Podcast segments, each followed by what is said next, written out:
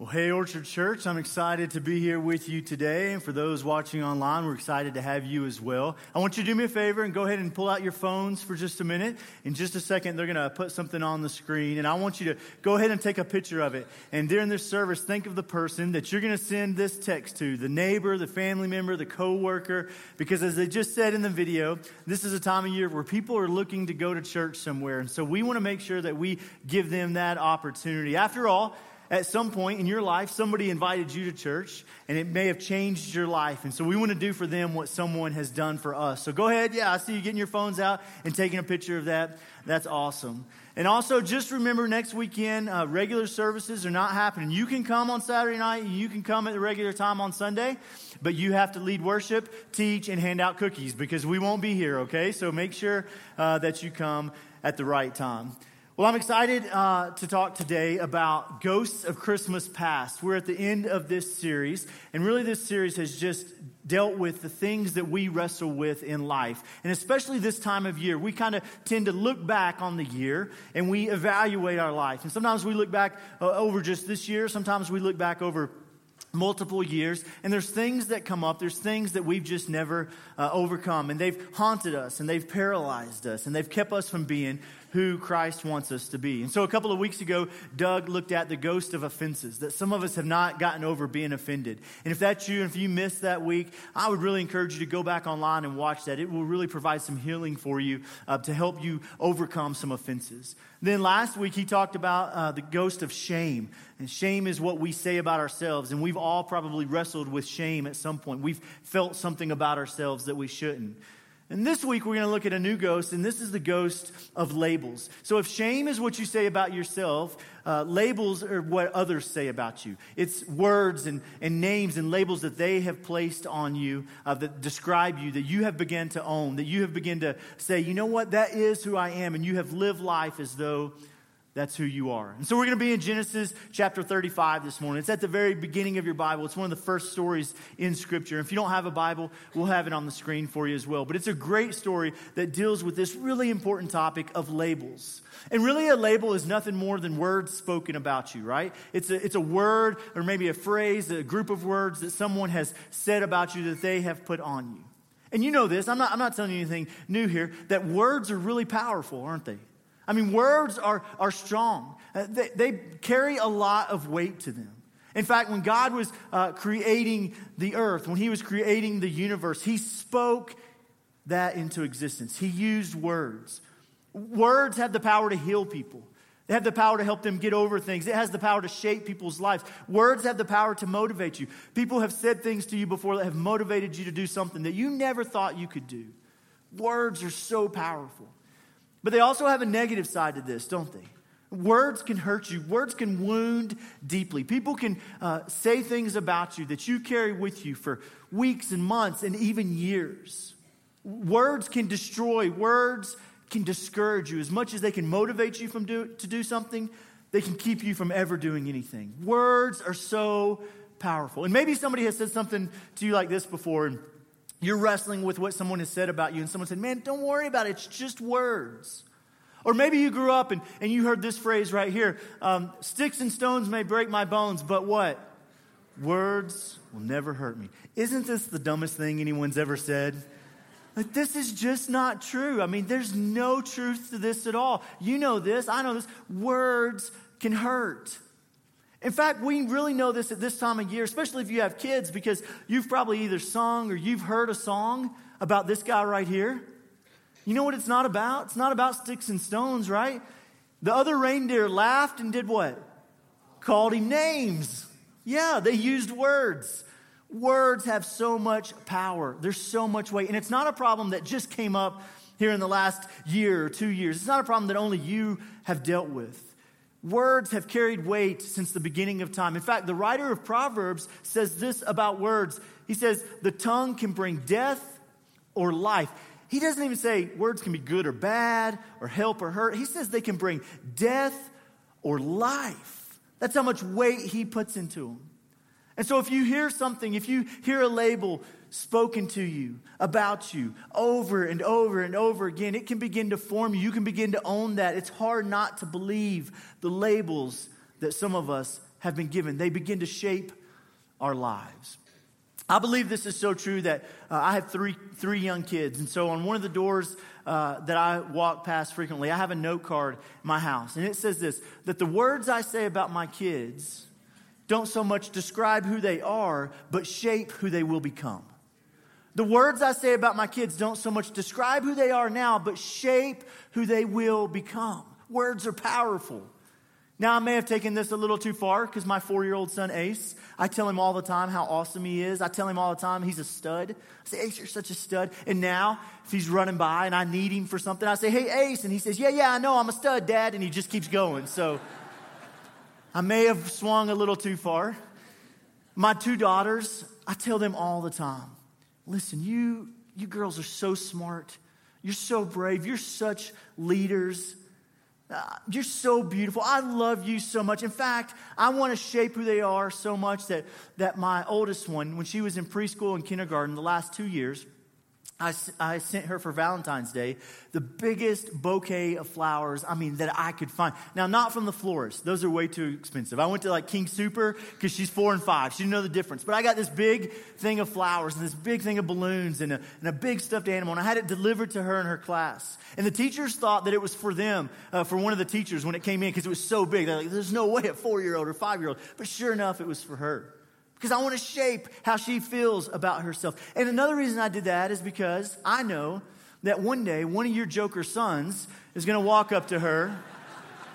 Yeah, I'm planning ahead. They're going to walk up to her with a little rose and say, Hey, baby, I love you. And she's going to laugh them out of the room, right? She's going to be like, Uh uh-uh, uh you got to do better than that. And just so those little guys know, all right, I've got a full time job and I can buy a lot of flowers and a lot of balloons, and I'm willing to. I want to shape who she is. I want to speak words into her that help her. My parents did this for me. They encouraged me, they supported me, they uplifted me. Now, could I have succeeded in life if my parents were constantly negative to me and talked down to me and said, You're never going to amount to anything, you're pathetic? Yes, I still could have succeeded, but it would have been much harder to overcome those labels had they given those to me. And see, the reality is that many of us struggle.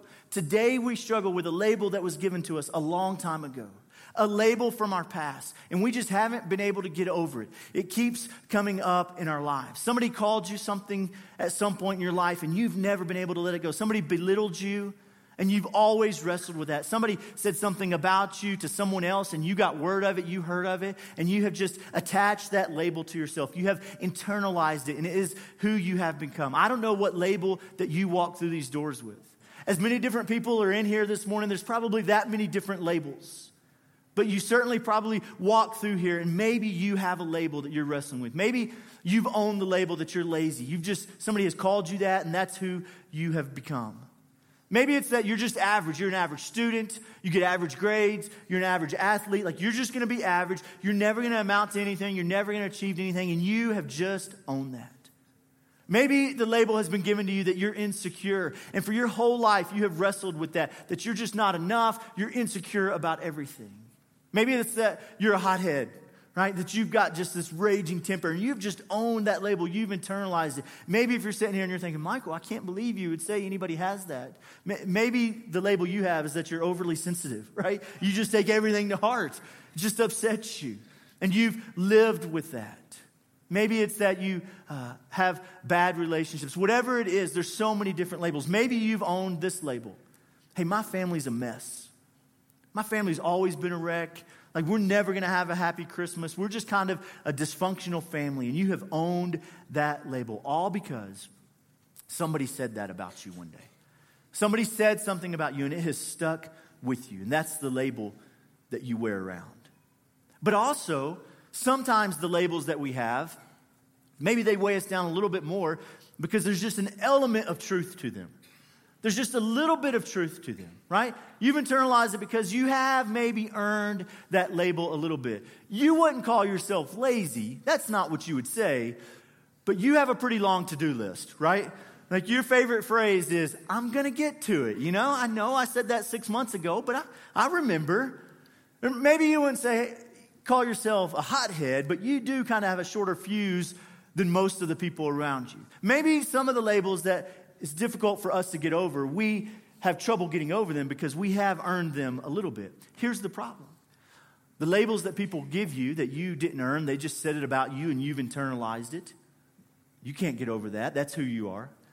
You do the same thing with the labels that maybe you have earned. You've just said, you know what?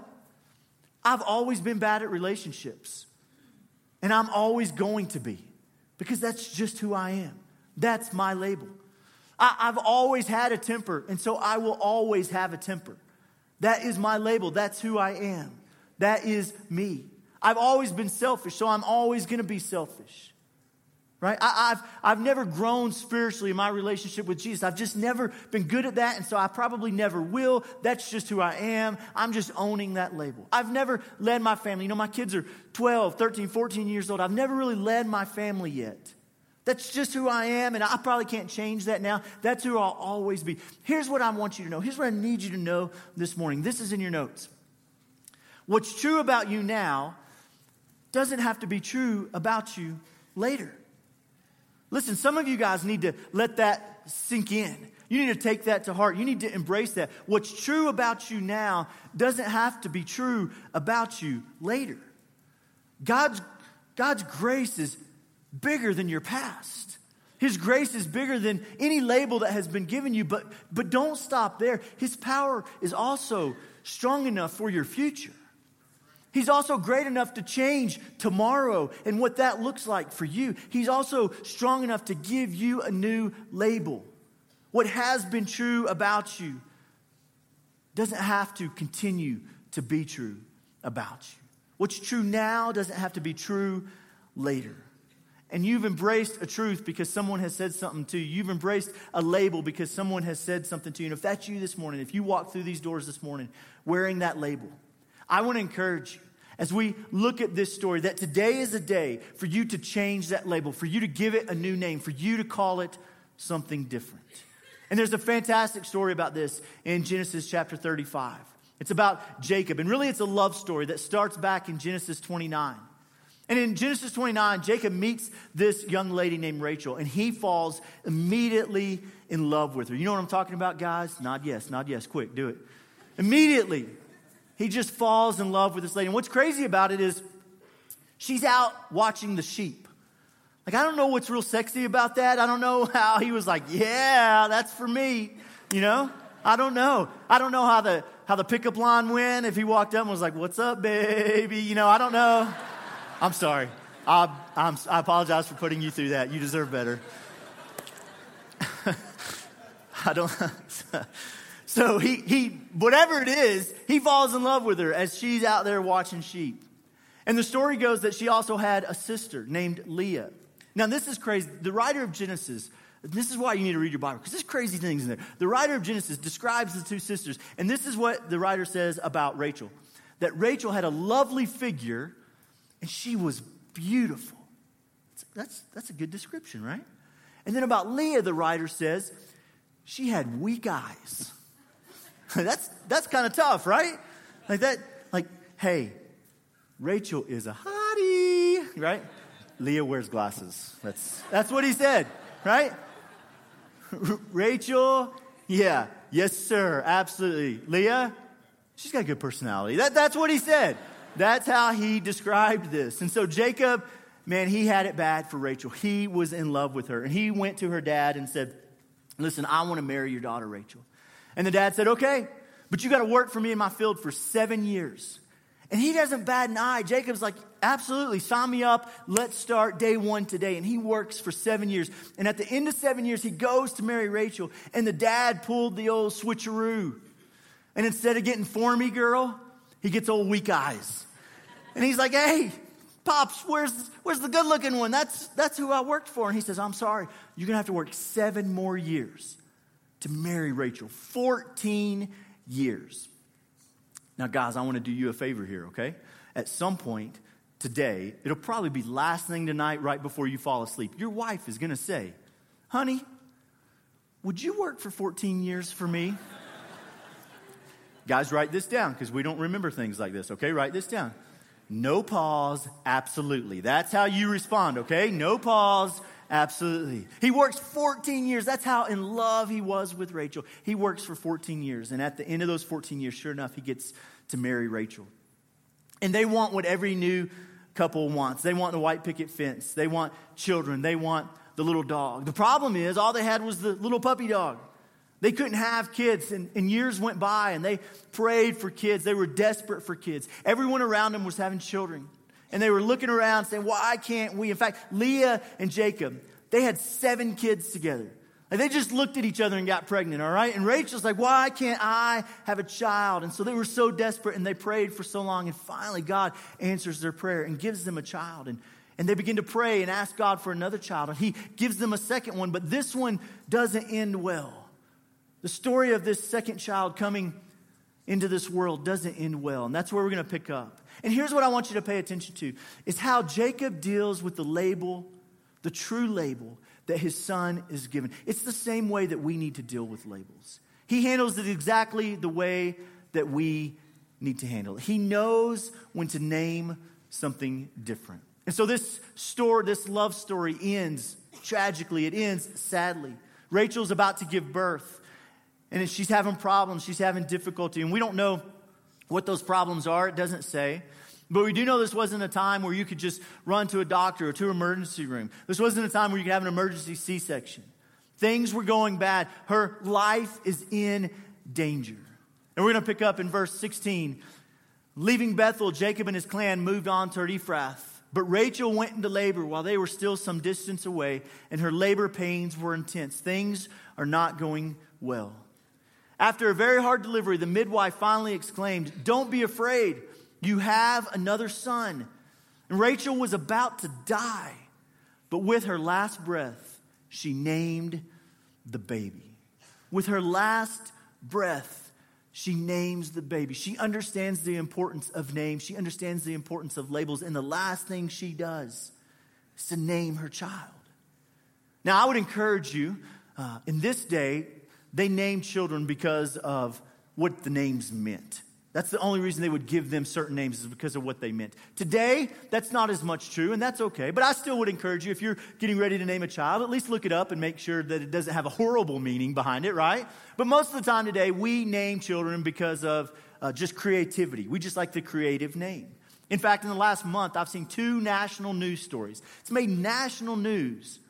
These uh, dumb names, I mean, creative names that parents have given their kids. Two national news stories. So I kind of got interested when I was reading this and I researched what are some of the more creative names that are out there today. And I just wanted to share them with you in case you wanted to use one if you're having a child soon. Uh, one of them was Ruckus. Now, this is definitely a firstborn because if you already had kids, you're not risking this, right? You're not, that's not happening. What about this one? Royalty? That, that's a little bit of spoiledness, maybe, all right? The next one, billion.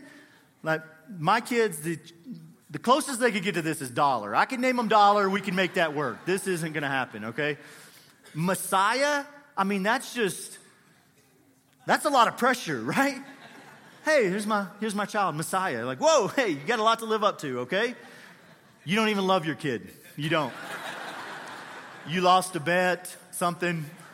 You signed the wrong paperwork. Or what about this one? Wisdom. All I know about wisdom with a Z is that you did not use wisdom when you named your child that. These are creative, creative names, right? Rachel knows the importance of names. She knows she's about to give her child a label. And let's see what she does.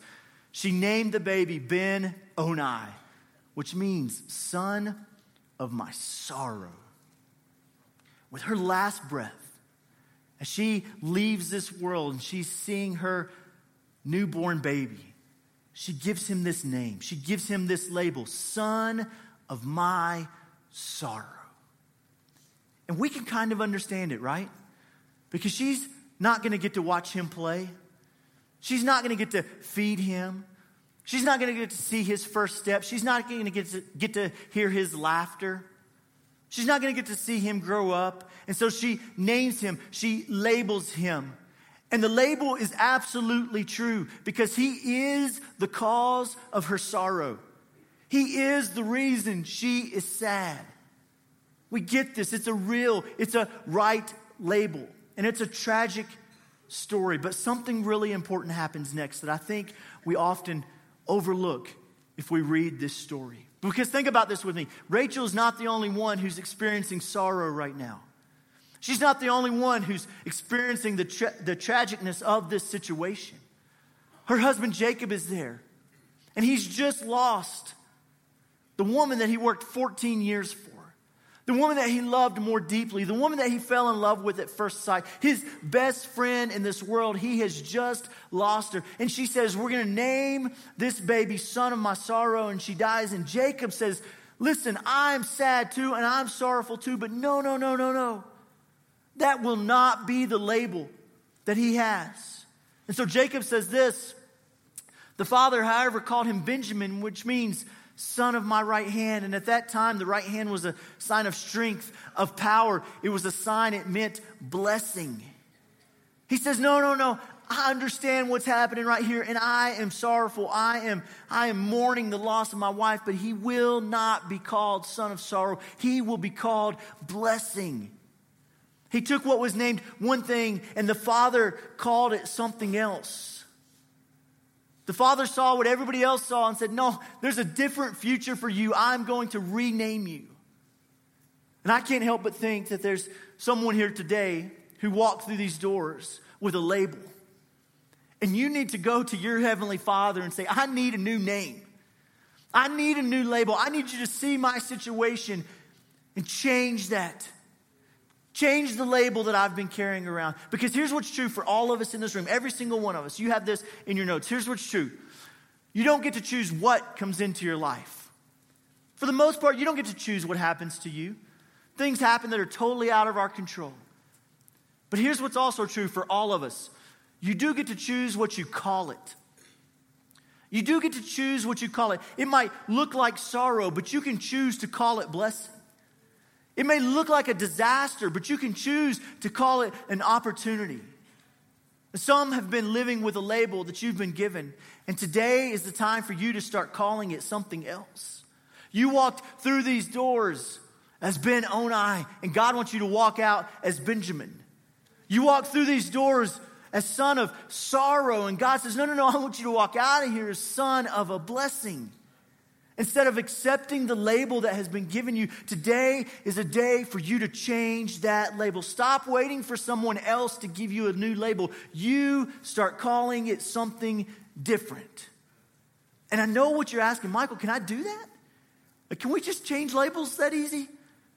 Did you notice in this story that Jacob, in this moment, he doesn't, he doesn't pause, he doesn't wait. He doesn't ask permission. He doesn't gather some people around and say, hey, uh, this is what my wife wanted to call his son, but I was thinking about giving him a new name, you know, because I want him to have. He doesn't do any of that. He just changes it right now. He looks at his baby and says, No, I'm changing your label. I'm changing your name. And in doing so, he changed his son's future. Do you know why he could do that so easy? You know why he could do that without questioning it? Because he had seen names change before. He had seen labels change before. In fact, he had changed labels before. There's a story in chapter 32 here where, where Jacob is wrestling with God. God comes to him in the form of a man, and he wrestles with him all through the night.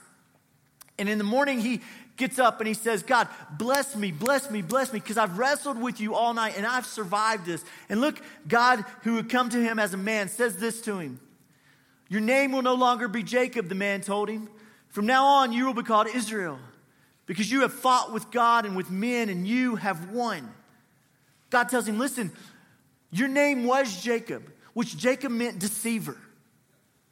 But now your name is going to be called Israel, which means God prevails. Jacob said, God, I need a new label today. Please give me a new label. I don't want to be Jacob the deceiver. And listen, he had earned that label because if you read his history, he had deceived a lot of people to get where he was. He says, God, give me a new label. He refused to let uh, what was true about him now be true about him forever. He refused to let what had identified him up to this point in his life be what identified him forever. He went from deceiver to God prevails. What if he had just accepted that he was Jacob the deceiver and lived his life, never changing his label? What if you just accept the label that you walked in here with and you never ask God, hey, can you give me a new label? What if you walked in here and just bad at relationships and you say, God, that's my label. I'm never changing it. You don't ask God to change that label. What if you came in here and you're just been bad at finances your whole life and you've struggled, you've put your family in a hole, and that's just who you are, and you've never asked God, God, can we change my label? What if you walk through these doors and you've just said, My parents weren't healthy, their parents weren't healthy, we're not healthy, it's just who we are. What if you never change your label? When you read Jacob's story, over and over again, he's in a situation where he sees something that everybody else has labeled one thing. They've named it one thing. And he says, I get why you've called it that. But I'm not looking at its past, I'm looking at its future, and I'm going to change the name. I'm going to change the label. And the reason he did that is because he had a different perspective. He had a different perspective. He didn't look at who they were, he looked at what they could be. And he changed that label. Some of you have embraced the label, and this morning is the time for you to rename it. Because God is bigger than your past. What's true about you now does not have to be true about you tomorrow. You may have owned the label too long. Some of you have owned the label of insecure too long. And today God says, no, no, no, you're not insecure. You are confident in Jesus Christ because He is everything you need. Some of you have owned the label of, of being lazy. Hey, we're just not committed to anything. And God says, no, no, no, that ends today because you are you are my son, you are my daughter, and I have a plan and a purpose for you, and you're going to wake up excited to fulfill the plan He has for you. Some of you walked in here today and you're just, if you're just honest, you're just kind of miserable. Life's just not good. And God says, no, no, no, no, no. God is your source of joy, He is your source of strength. You find rest and peace in Him. He is changing your pers- perspective. Maybe you walk through this door with the label of being undependable, untrustworthy. Your friends and family, they keep an eye on you. And God says, No, no, no, that's the label you walked in with. The label I want you to walk out with is forgiven child of God. And not just a child of God, but an heir to God. You are part of his family. Maybe this Christmas season is a tough season. That's the label you have is Michael, this is just a tough season. I'm just going through a tough season.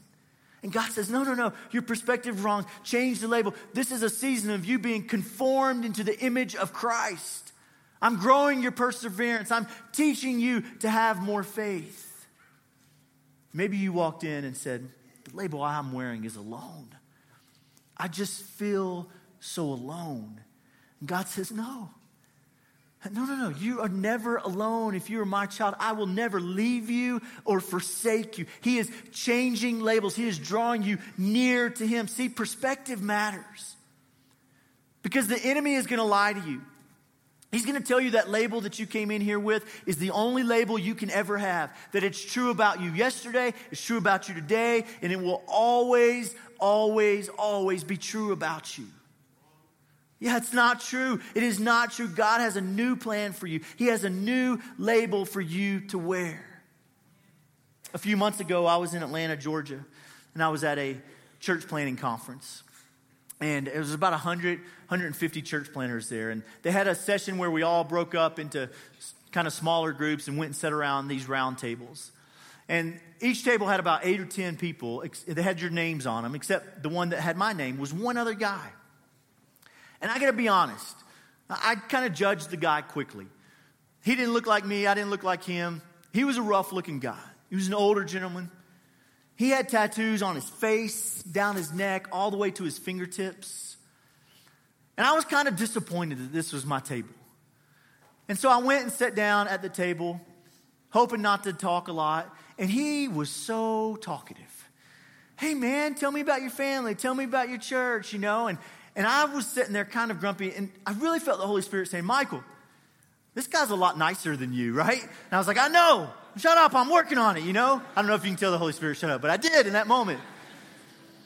I didn't really know what to do. You know, I was like, this is supposed to be church planners. This can't be a church planter. So finally, I just looked at him. I said, man, I got to be honest. You don't look like anybody else in this room.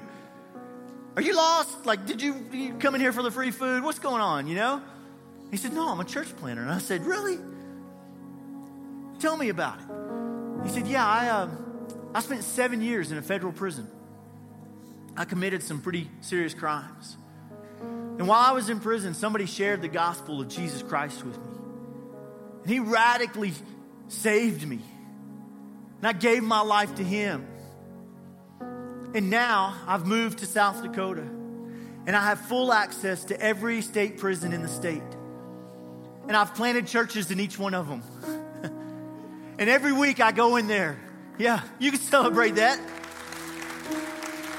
Every week I go in there and there's Bible studies and there's men and women coming to know Jesus. Do you know what this is a picture of? A label change. Right? Because he had been labeled, I had labeled him as a criminal, as a convict, as someone who didn't have anything to give to society, who's somebody, somebody who didn't have hope. And he met Jesus, and Jesus said, That may have been who you were. That's not who you're going to be. He had a new plan for him, he had a new purpose for him, he had a new label for him. And now he's a pastor. He's a church planter. He is leading people to Christ every day of the week in prisons all over that state. That's a label change, friends. That's a name change. The label you walked in here with is a ghost of Christmas past. Listen, your Savior is a ghost of Christmas new. He's here for a new Christmas. He died for our sins. He rose again for you to have new life. To have new life, to be a new creation. The old is gone. What has come? The new has come. You have a new label. He renamed us. He broke the labels that bind us, that, that paralyze us. And whatever you're going through right now, it might look like son of my sorrow. It might look like that. But you can rename it. This doesn't have to be son of my sorrow. This can be a blessing. The future of this can be a blessing. This can be a Benjamin. What others have called a curse, I'm going to choose to call a blessing because the God that we serve, the God that I serve, He's working all things for good to those who love Him and are called according to His purpose. All things. Your sorrow, your bad label, your heartache, He is working for good. Listen, the Apostle Paul wrote that phrase that God is working all things for good to those who love him. You know, when he wrote that, he wasn't living the good life.